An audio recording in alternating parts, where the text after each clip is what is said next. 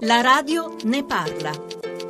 Professor Ceconte, storia dello stupro e di donne ribelli. Lei ha fatto un viaggio attraverso migliaia e migliaia di pagine di tantissimi processi. Che cosa ha ricostruito? Io ho ricostruito una storia antica di secoli che riguarda in modo particolare una regione, ma che è emblematica di altre, che è quella della Calabria, la mia terra, e mi ha colpito una cosa, che dalla lettura delle sentenze emerge una realtà sconosciuta. E quindi ho cercato di mettere su carta il racconto di una serie di donne che fino ad allora non avevano voce e conosciuta da tutti, una figura straordinaria come Franca Viola, ma di Franca Viola in Calabria ce ne sono decine, nell'Ottocento, non nel Novecento che hanno avuto il coraggio di dire di no e di andare a denunziare gli uomini che le avevano violentate. Questa è la scoperta straordinaria che ho fatto, cioè che contrariamente alla vulgata, la donna subisce e non parla, la donna invece denunziava, non accettava la violenza. La cosa ancora più straordinaria è che non accettava di riparare il torto subito con denaro o con un matrimonio che veniva offerto.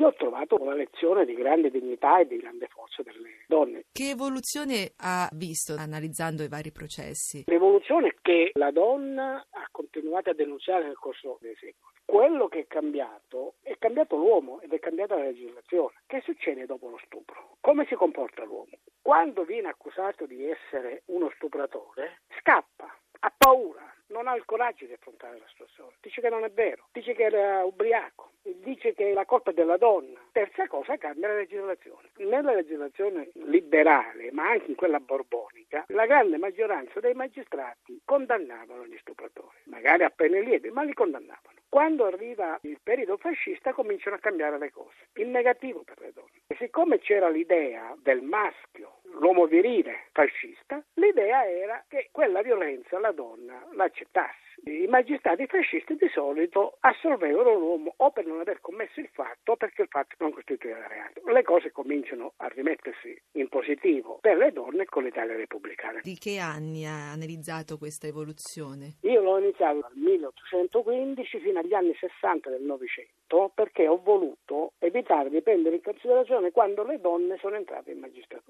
Perché quando la donna entra in magistratura, la magistratura cambia, perché entra la politica di genere, lo sguardo di genere. Io volevo capire come si comportavano gli uomini rispetto a un reato dove ci sono solo e soltanto gli uomini come imputati.